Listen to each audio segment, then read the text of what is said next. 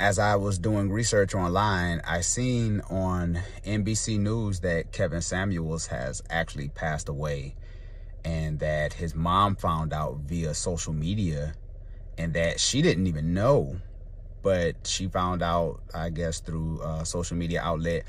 And from nbc news they says that kevin samuels was complaining about having some chest pains and that there was a lady that tried to help him and he fell down and um, you know the ambulance and stuff was called and that they identified him as samuels as kevin samuels so during this time, I would just like for everyone to um, not be harsh, but to acknowledge that life is short and that we all have a birth date and a death date. And the dash in the middle is up to us.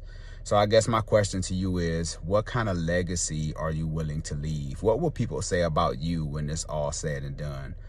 Uh, will there be um, memorable things about you or will there be things that people despise about you or maybe the way you have treated people throughout your life because we all will eventually go one day so this is something for you to ponder rest in peace kevin samuels and uh, he has definitely impacted the, the culture, especially the black culture, when it comes to relationships. And I know a lot of people really didn't rock with him, and there was a lot of people who supported him. But during this time, let's just give him uh, the necessary props that's that's deserved, at least to him, and the impact that he's had on culture.